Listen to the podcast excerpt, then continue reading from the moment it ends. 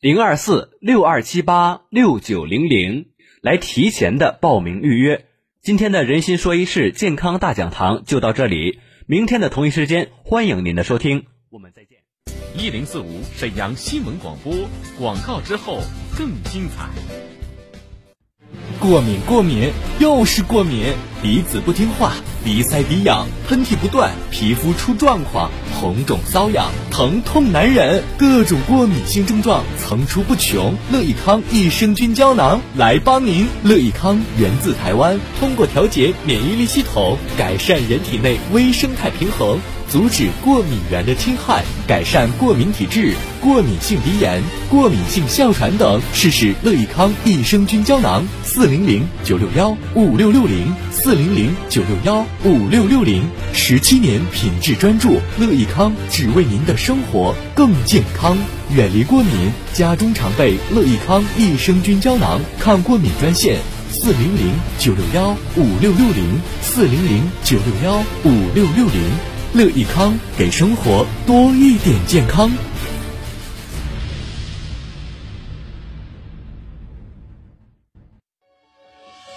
一型糖尿病现在必须终生打胰岛素吗？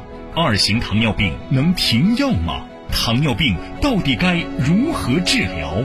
对话大医生，带您重新认识糖尿病，让糖尿病患者吃饱吃好，血糖平稳。吃饱吃好，减少并发症，让糖尿病患者提高生活质量，延长生命周期。对话大医生，每天早晨八点到九点，下午十三点三十分到十四点三十分，晚间十八点到十九点，与您相约沈阳新闻广播 FM 幺零四点五栏目热线零二四六七八五五八幺七。零二四六七八五五八幺七，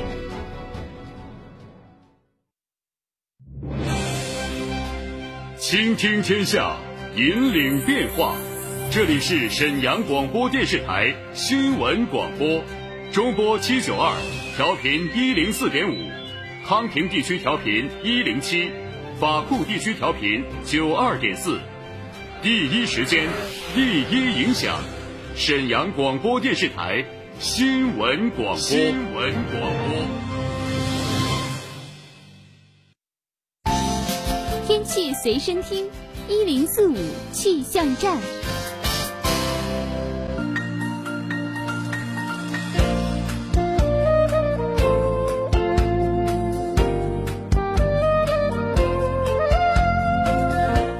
迎收听这一时段的一零四五气象站，来关注一下沈阳市气象台今天下午四点发布的天气预报。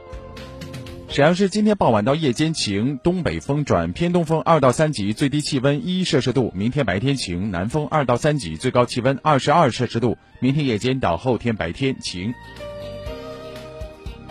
预知冷暖，关注天气，欢迎大家收听每一时段的一零四五气象站。稍后是温纯带给大家的天天说法。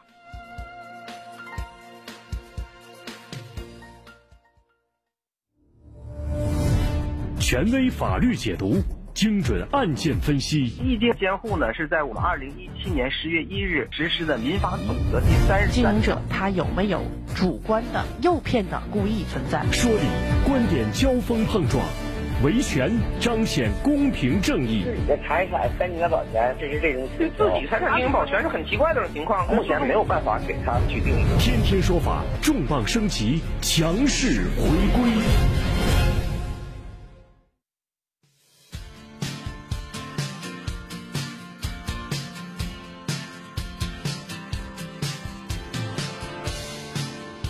法说身边是，普法大家谈，天天说法，您身边的法律顾问。大家好，欢迎大家锁定中波七九二调频一零四点五沈阳新闻广播的电波，收听为您直播的天天说法，我是温纯。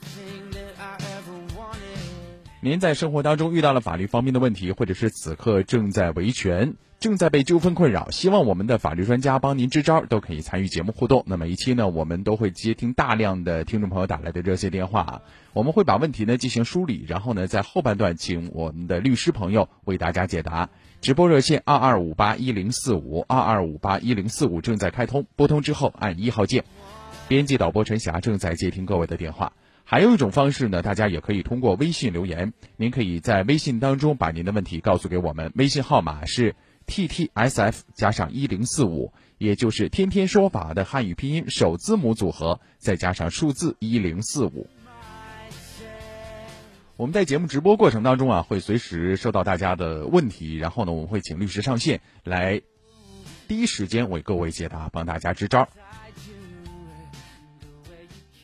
业主和物业之间的问题啊，一直是我们所关注的啊。那前一段时间我们和大家聊了聊物业费到底交还是不交，什么情况之下可以以某一些理由作为抗辩，然后呢不交物业费。我们在以前探讨过啊。那么最近呢，有大家也问一个问题啊，就是在小区里边丢东西了，车被划了，自行车丢了，那么这种情况之下，物业到底应不应该承担责任？那这个大家总是没弄清楚哈。而且大家总是觉得物业公司应该有安全保障义务啊，因为我们在节目里边不止一次提到安全保障义务了。比如说，包括你在商场里边公共场所消费，或者说是接受对方的服务，那么这种情况之下，一旦受伤的话呢，对方有没有尽到安全保障义务，有没有存在过错，这都是存在一定的问题的。包括呢，侵权责任法里边所规定的过错原则。但是物业公司的安全保障义务似似乎啊，大家还。弄得比较的糊涂啊，或者是没太弄懂，到底什么情况下，物业公司要对我们丢的东西、我们的财产损失、我们的人身伤害来负责呢？稍后的节目当中，我们将借一个案例和大家来说说。当然，如果大家伙针对我们的互动话题有话要说啊，您觉得物业公司的安全保障义务的界定啊，包括您是不是有相关的经历，想发表自己的看法，也都可以微信留言。微信号码同样呢，您记好了，微信号是 t t s f 加数字一零四五，t t s f 加数字一零四五。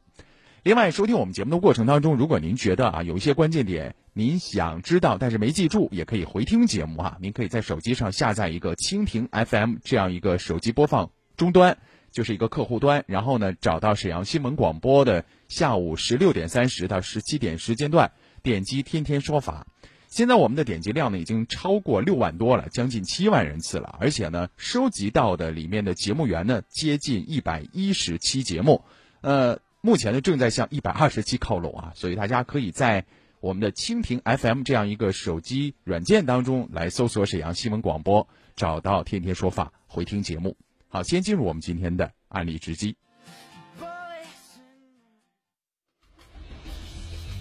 民生视角，法律解读，天天说法，案例直击。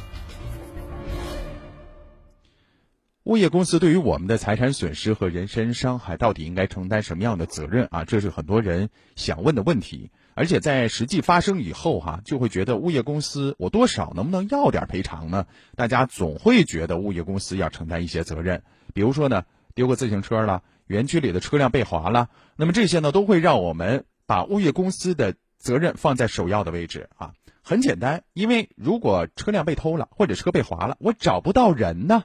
一般来讲，谁划的谁赔，谁偷的谁赔，对吧？那就是第三人。但是我实际真找不到，那我可能 就能找到物业公司，然后我就找物业公司来赔，嗯站得住理吗？下面咱们就说这个事儿啊，说呢，最近苏州吴中法院审结了一起这样的物业服务合同纠纷案件啊。很简单，这个事儿啊，就是业主将车停在了小区旁边的这个小河边的摄像头下，没想到车被大面积划伤了。后来找到物业啊，才知道摄像头损坏，没有办法找到划车人。那物业还说了自己没有保管车辆的义务，不同意赔偿。那么业主的车辆被划，物业公司到底有没有责任呢？咱们来说说。先来简单回顾一下这事儿啊，给大家捣鼓一下。二零一八年九月份的时候呢，黄某开车回家吃饭。因为自己在小区里边没有车位，也没租什么车位啊，所以呢，就将车辆停在小区旁边这小河边的摄像头下。谁知啊，离开的时候他就发现这车辆大面积划伤了。当然就是第二天取车的时候，后来呢，这个有九个喷漆面啊，都进行了一个维修的处理。那么黄某也报警了，但是因为小区摄像头损坏失修，没有办法调取监控，到现在呢还没找到划车人呢。所以这车主就觉得物业公司没有及时对损坏的摄像头进行维修，是导致自己找不到划车人的主要原因，理应该承担赔偿责任。这个小区的物业公司呢，却说了自己没有保管车辆的义务，不同意赔偿。那么黄某呢，就因此将物业公司告到法院了，要求赔偿修车款是五千九百块钱。那么庭审当中啊，黄某就觉得自己虽然没有车位，但是我在摄像头下停的车呀，这摄像头不是归你物业管吗？正常情况之下，你就应该拍到全过程啊，那有利于公安机关破案呢。那么物业公司就说了，我对你这个车辆啊没有保管的义务，而且呢，你在小区里边又没有车位，那么你这个车辆在小区里边被划，那你本来就不应该停在小区里的啊。那么公司呢就不能进行赔偿。那么同时对于监控损坏的问题呢，他说了啊，这个物业说是因为。老新村监控的安装和维修是由相关部门负责的，不在物业公司的管理范围之内啊。那么最后这个法院怎么判的呢？驳回了黄某的诉讼请求啊，因为法院认为啊，这个黄某虽然缴纳物业费了，但是这个费用并不能等同于包含车辆管理费，而且呢，黄某还和物业公司没有签订。车辆保管合同也没有将车辆交由物业公司实际占有和控制，双方之间没有形成保管的合同关系，所以物业公司对于这个车辆不负有保管义务。那么这个划车行为是第三人的侵权所致的，物业公司并没有对其财产实施侵权行为造成损失。至于摄像头损坏的问题，法院认为摄像头损坏和黄某车辆受损之间没有因果关系，那所以说呢，就驳回了。这个车主黄某的全部诉讼请求。通过这个事儿啊，我们想和大家简单说几句啊，就是说这个物业公司啊，到底他有没有对于我们的财产保管或者说是负责的这么一个义务或者责任呢？那么我们在实际生活当中啊，丢车也好，车辆被划也好，这种事儿找物业对不对呢？对啊。那么首先，物业公司它的义务一般来讲有什么呢？它要向相关部门进行汇报，说我们园区丢东西了。我们进贼了，我们这个车辆啊大面积被划，那么报警应该是物业公司该做的，向相关部门进行通报相关的情况，配合调查，这是物业公司的一个一般性的义务。但是要不要对你这个车、对你这个财产进行赔偿，或者说你家失窃了啊？那么说物业公司，你这个保安呢，一天二十四小时你漏人了哈，说这一天呢只有十小时有保安，另外十二个小时、十四个小时没有人，那。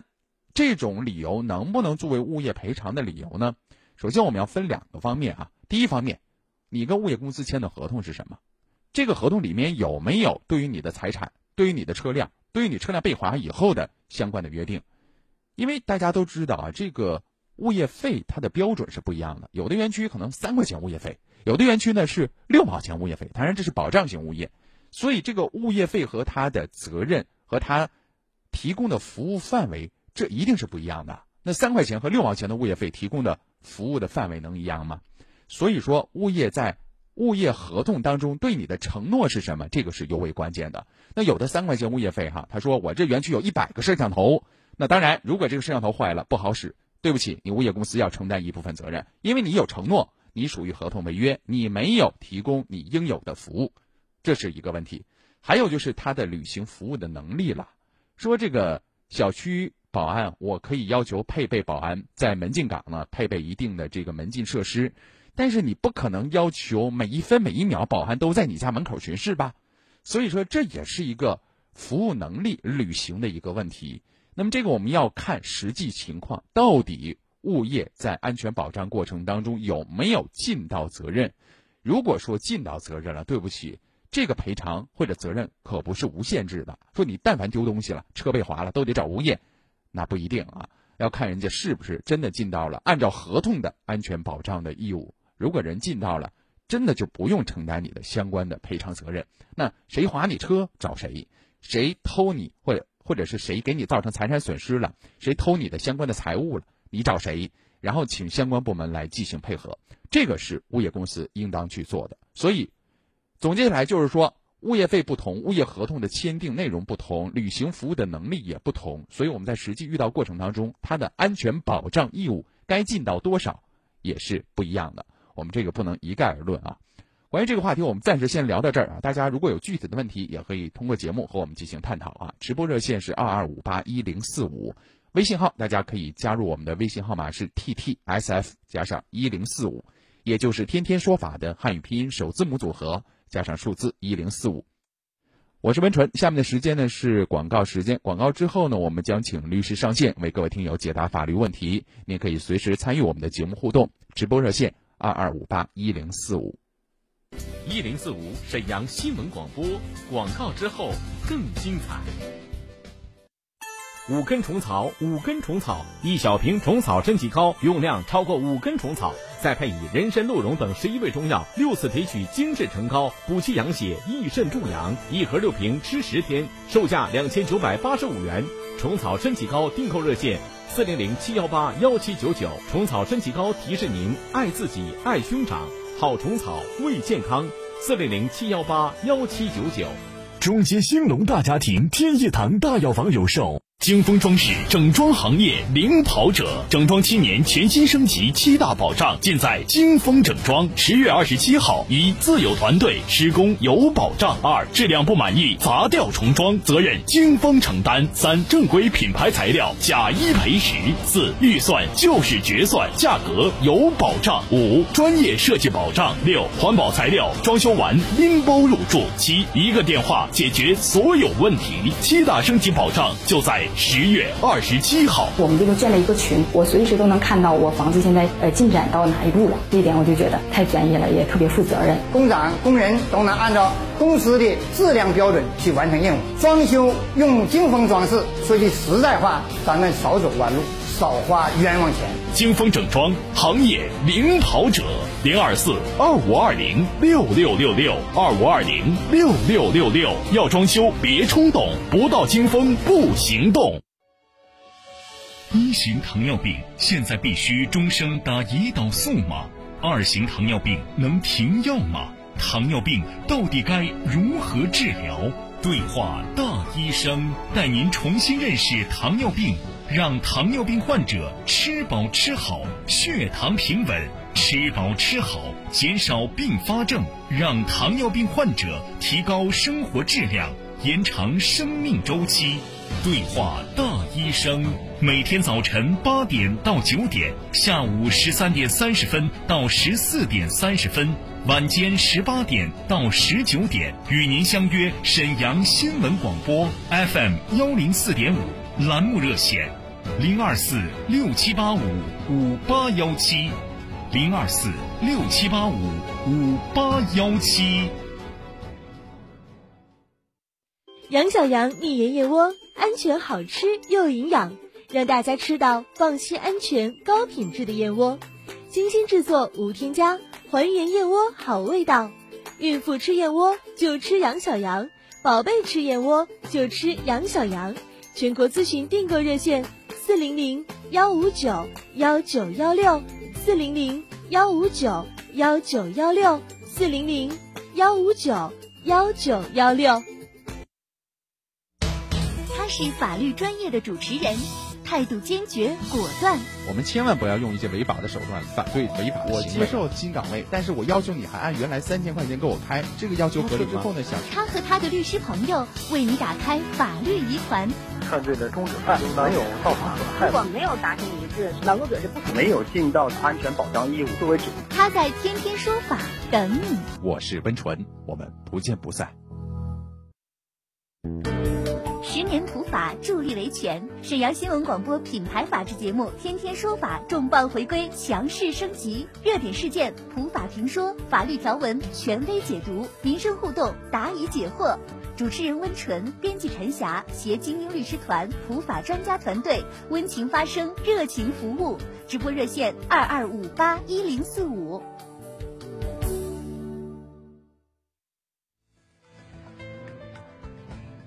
这里是正在为您直播的《天天说法》，我是温纯。您锁定的频率是中波七九二千赫，调频一零四点五兆赫，沈阳新闻广播。上半段和大家聊了物业企业的安全保障义务的相关问题啊，有一些网友参与到互动当中来啊，比如说有网友就觉得，那么是不是物业公司多数情况之下都不承担责任了呢？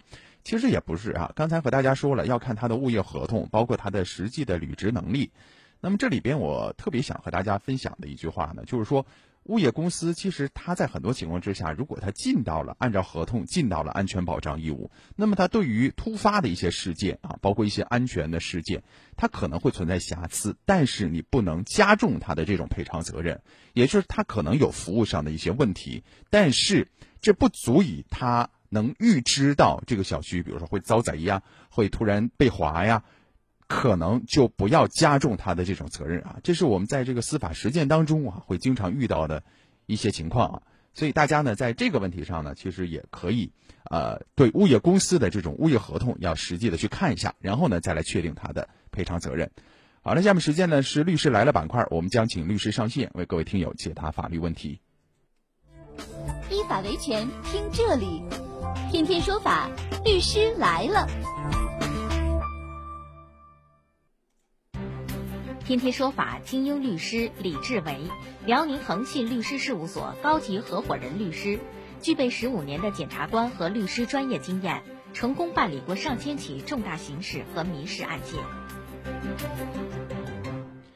为大家请出今天为各位解答的律师是来自于辽宁恒信律师事务所的李志维律师。你好，李志，呃，李律师。主持人好，各位听众好。好，我们来关注一下大家的留言啊。首先，第一位听友啊，他说：“天天说法节目组的主创人员，你们好，我想咨询一下，呃，朋友的父亲呢是在上班坐通勤车的过程当中与大货车相撞啊，不幸是去世了。嗯，呃，非常的。”呃，怎么讲啊？不希望看到啊。而他说呢，这个判定通勤车呢是主责，大货车是负责。现在的情况是，通勤车赔了六十万，已经收到了，但是大货车赔偿二十万，到现在呢也不给我朋友，一直在拖。找大货车的挂靠公司查出来是皮包公司啊。大货车的车主呢也把财产转移到他自己儿子的名下。想问的是，现在这个情况，他朋友该怎么解决呢？李律师，你看这一开始实际上是一个。呃，我们不愿意看到的一个挺惨痛的一个教训啊，这么一个事儿啊，是一个交通事故。后来呢，涉及到赔偿的问题。现在看来啊，涉及到这个大货车挂靠挂靠公司的问题，以及这个大货车车主把财产转移到他自己儿子名下这么一个事儿。那么这个赔偿费用该怎么取得呢？李律师？呃，是这样，他这里面呢涉及到两个法律关系。嗯。那第一个呢，那他朋友的这位听众朋友的父亲呢是在上班的途中。啊，在通勤车里面这个车祸身亡的，那么这个理解呢一般是工伤啊。第二个呢，这发生了一个交通肇事，存在一个侵权，有人身损害赔偿啊。也就是说，从被害的角度来讲呢，他可以从两个角度去主张赔偿啊。那么第一个是工伤啊，他可以请求这个公司呢走工伤赔偿啊这这条路，嗯啊正常走赔偿啊。另外一个呢，那么就是侵权责任人，一个是这个。呃，通勤车啊，还有一个呢是大货车，嗯，哎，通勤车已经赔偿了，对。那么大货车这种情况呢，如果他拒不赔偿的话，就可以到法院去起诉，要求他赔偿，啊，呃，不仅要起诉这个大货车的车主、司机，还要起诉他挂靠的这个公司，即便他是个皮包公司，但仍要起诉他。哦，嗯。那皮包皮包公司有皮包公司的价值，啊，那么他还是要使用的，使用的话有价值的话，你起诉他应该还是有用处的。嗯啊，如果这个大货车的车主把财产转移到自己儿子的名下，啊，如果是在事发之后转移的，那么法律上起诉之后呢，还是有办法来追回相应的这个赔偿的啊，主持人。嗯，呃，刚才您提到一个细节啊，就是说这个事发之后转移的啊，这个节点很重要吗，李律师？呃，如果是那个事发之前，说明他不是为了回避债务而转移啊，如果事发之后。那么可能就是他是为了逃有这个嫌疑哈，对，有这个嫌疑，嗯啊，那么他可能有拒不执行法院判决裁定啊，或者其他法院有相应的追责他的手段，让他来赔偿。嗯，李律师，我看他这个问话呢，可能是有这样的一层意思：如果说他起诉了，然后呢判他这个执行强制执行了，那么他现在把这个财产转移到儿子的名下，是不是就执行他转移到儿子名下的这个财产呢？李律师？呃，看他这个财产额度有多大，嗯啊，如果是和这个判判定赔偿额度差不多的话，也是可以的。哦哦，就这个转移是没有任何意义的，就是即便转移了，他这个财产如果他自己的车主的财产不够的话，他转移的这个财产也可以用来赔偿吗？呃，也可以啊。如果说认定他就是他的这个财产，并且他和他儿子之间没有什么债权债务的话，嗯啊，那么是可以的嗯，好。总之，两个法律关系啊，一个是工伤的，还有一个是关于侵权责任这方面的，所以咱们各自来主张自己的赔偿啊。来看下面这个问题，这位朋友他说：“李律师好，温主任好。呃，他想问的是，是先查封再拍卖房子，还是拍卖出去再查封？第二个问题是，查封了还能住吗？李律师。”啊，那这个先后顺序呢，一定是先查封再拍卖。再拍卖。啊，对对对。嗯。那么查封呢，是之前在诉讼过程当中的一个查扣措施。嗯。啊，而拍卖呢，是在这个已经判决了之后的对这个财产的一种处置方式。处置，对。对，那一定是先查封后拍卖。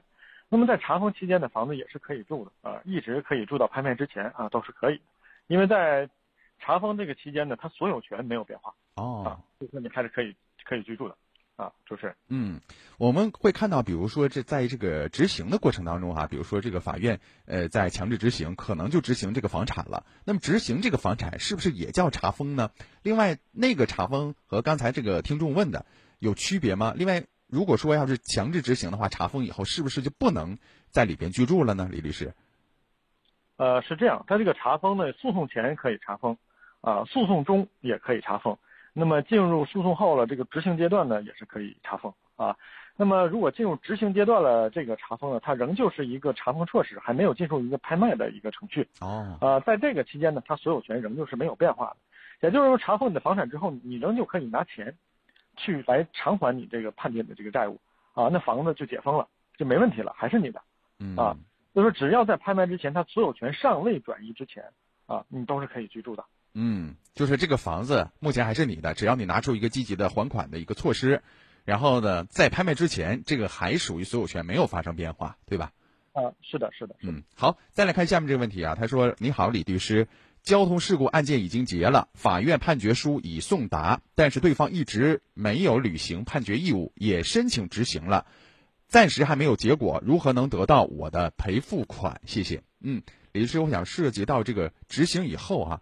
我们该等多长时间？包括执行以后是只等就可以了吗？还是说还有可以有其他的一些做法？嗯，呃，第一个是呃，这位听众讲他已经申请执行了，对。那么在在这个期间呢，主要是配合咱们执行法官的执行工作。嗯。当然，你要是能提供啊这个被告人他的一些财产线索，嗯啊，提供给这个执行法官，那是更好的。嗯。这样方便于他能够快速的去执行回你要的要得的财产。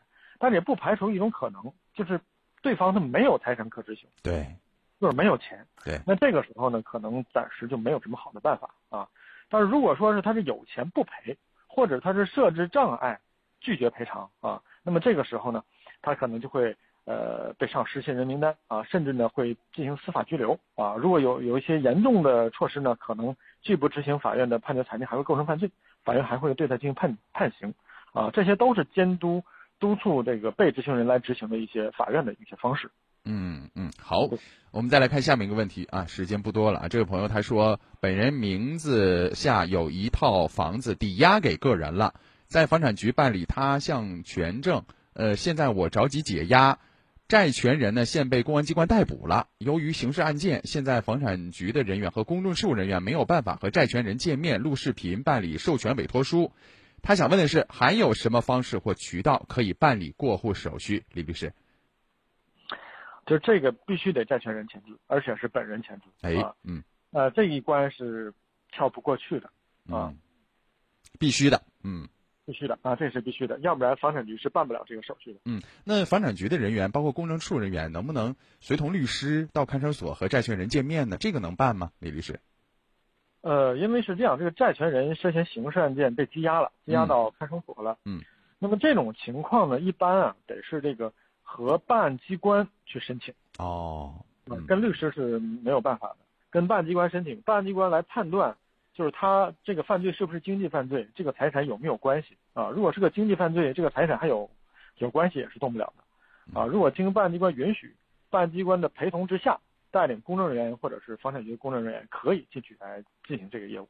嗯，就是你这个申请的主体你要明确是办案机关，而不是说这个随同律师进去就可以了。这个是，呃，恐怕没有办法实现的，只能是找办案机关了，是吧？啊，是的。嗯，好了，时间关系，我们今天的解答就只能到这儿了。非常感谢来自于辽宁恒信律师事务所的李志伟律师，我们就聊到这儿，再会。再会。嗯。好了，今天的天天说法节目就到这儿，感谢大家的关注和参与，我是温纯。稍后呢，将是由大圆带给大家的新闻晚高峰。天天说法节目是工作日下午的四点半到五点，在中波七九二调频一零四点五沈阳新闻广播的电波当中为大伙儿服务。节目之后依然可以在微信当中把您的问题告诉给我们，微信号码是 t t s f 加上一零四五，也就是天天说法的汉语拼音首字母组合。